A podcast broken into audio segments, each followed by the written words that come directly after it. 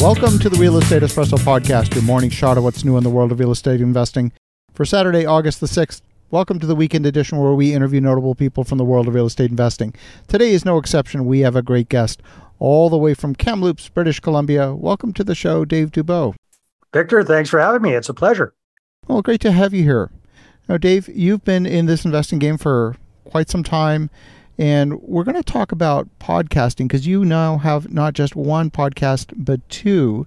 Before we dive into those details, maybe give a little bit of your backstory and how you got to this point in your journey.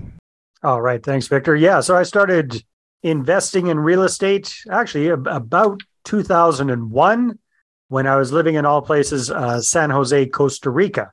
And I had a language training company down there, lived there for 10 years. And the last couple of years of my stay in Costa Rica, I came across a couple of what we would call pre foreclosure type deals. And I made some some decent money on those. And then when I moved my Costa Rican family, myself, back to Canada, which most Canadians think I'm kind of insane for doing, I was uh, trying to figure out what I was going to do because I had been out of the country so long. I didn't have bad credit. I had no credit. I hadn't been able to sell my business in Costa Rica, so I didn't have a lot of money. And I had to figure out a way to uh, make some money fairly quickly. And after being self employed for quite a while, I was pretty much unemployable. So I saw one of those infamous late night infomercials. You too can get rich quick in real estate with little or no money down. Uh, perfect. That's what I got. So I sent away for it and uh, did a bunch of creative deals. Did about 18 deals in my first year and a half of, uh, of business, creative, low money, no money type things and uh, that was a lot of fun. Got good at single family homes and creative type deals. Then took some time off of actively investing in real estate. Helped an up and coming guru kind of blow up his his business and and uh, training business and investment business for a number of years. Got back into it, single family home stuff, and eventually moved into multifamily. And uh, realized I kind of suck at the active partner side of things. I'm not particularly great at dealing with tenants or toilets, nor do I want to. So these days, I'm more of a, a passive investor on several deals myself, Victor. So that's a snapshot. That's awesome.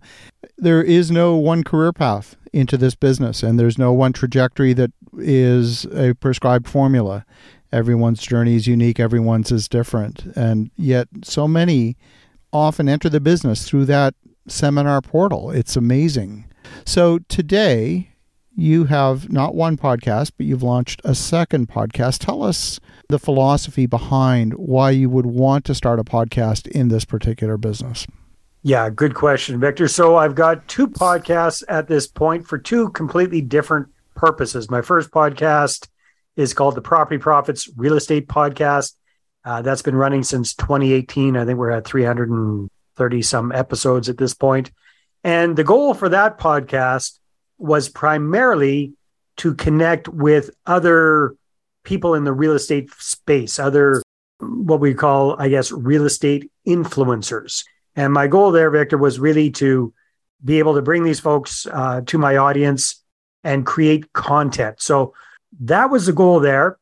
And I first kind of got into podcasting as a way of staying in touch with people on my list. So my primary business these days is we have a boutique marketing agency. We help mom and pop real estate investors get started with raising capital and, and finding joint venture partners. So this was a good way to stay in front of my audience, provide value on a regular basis, and a shortcut to creating content where I didn't have to come up with stuff originally all of the time, which is what I've been doing up until then. So that worked really, really well for that. Was also a great way to get into doing cross promotional type things. So quite often I would interview guests who had different programs or trainings or what have you that were something that I thought would be a good fit for some of the folks on my on my list. So I would promote them to my list. They would promote me, promote me to their lists. So it was kind of a great way to cross promote and cross pollinate.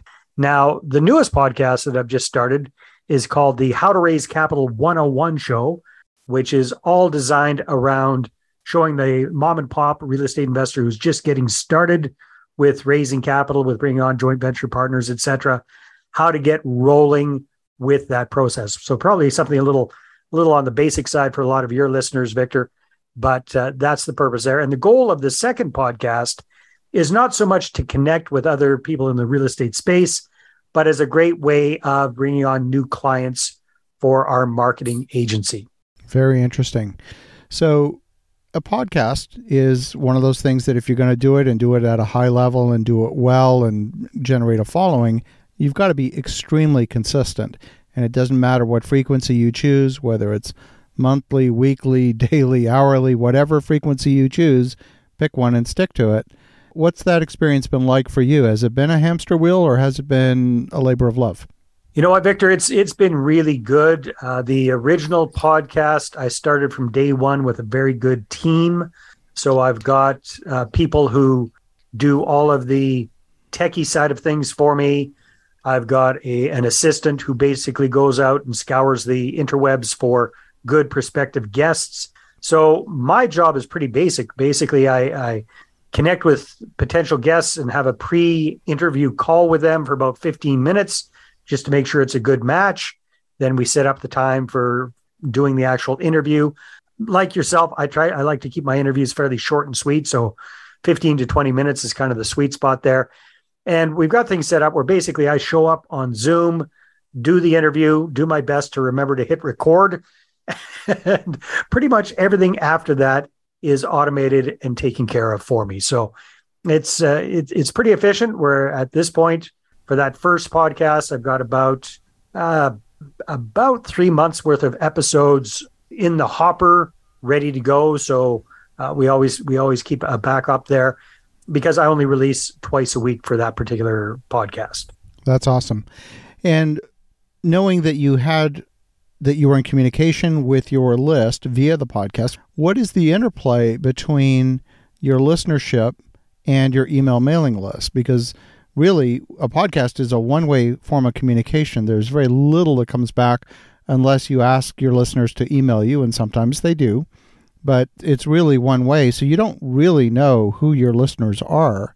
What's the interplay between the podcast and your email mailing list? Yeah, that's a great question, Victor. So, what I've been doing up until now is the days that my podcast episodes are released, we also send out a notification email to everyone on our list. So again, that was a big part of the reason why I started the podcast in the first place was in order to stay in touch with my list and provide value for them, not just always be trying to get people to do something. So twice a week on Tuesdays and on Fridays when our episodes are released, our entire list is notified of that.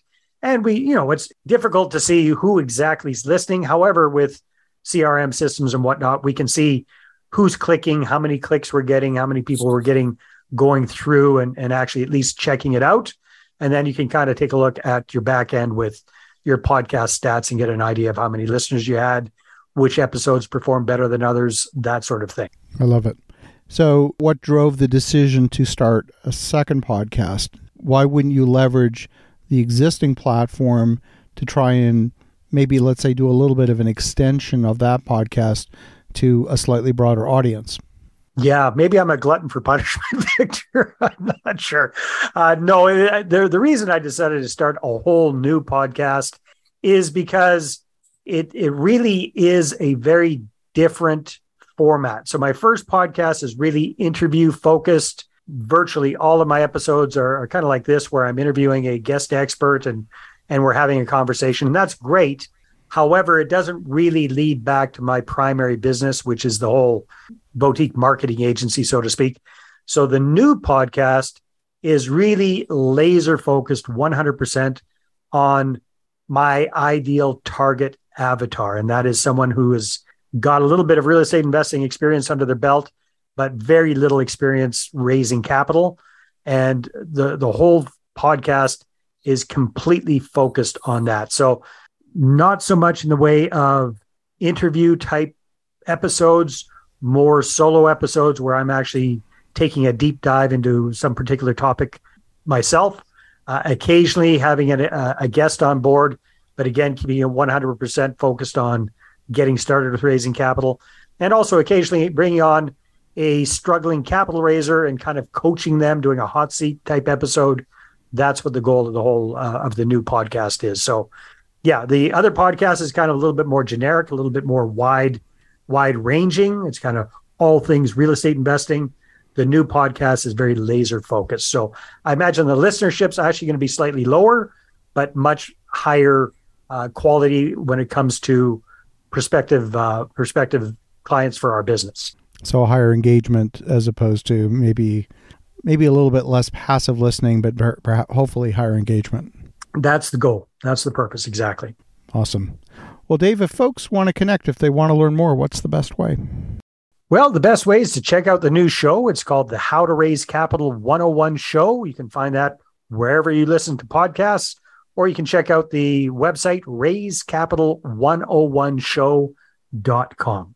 Fabulous. Well, I love the perspective and uh, love what you're doing. And for the listeners at home, definitely connect with Dave at raisecapital101show.com. And in the meantime, have an awesome rest of your weekend. Go make some great things happen. I'll talk to you again tomorrow.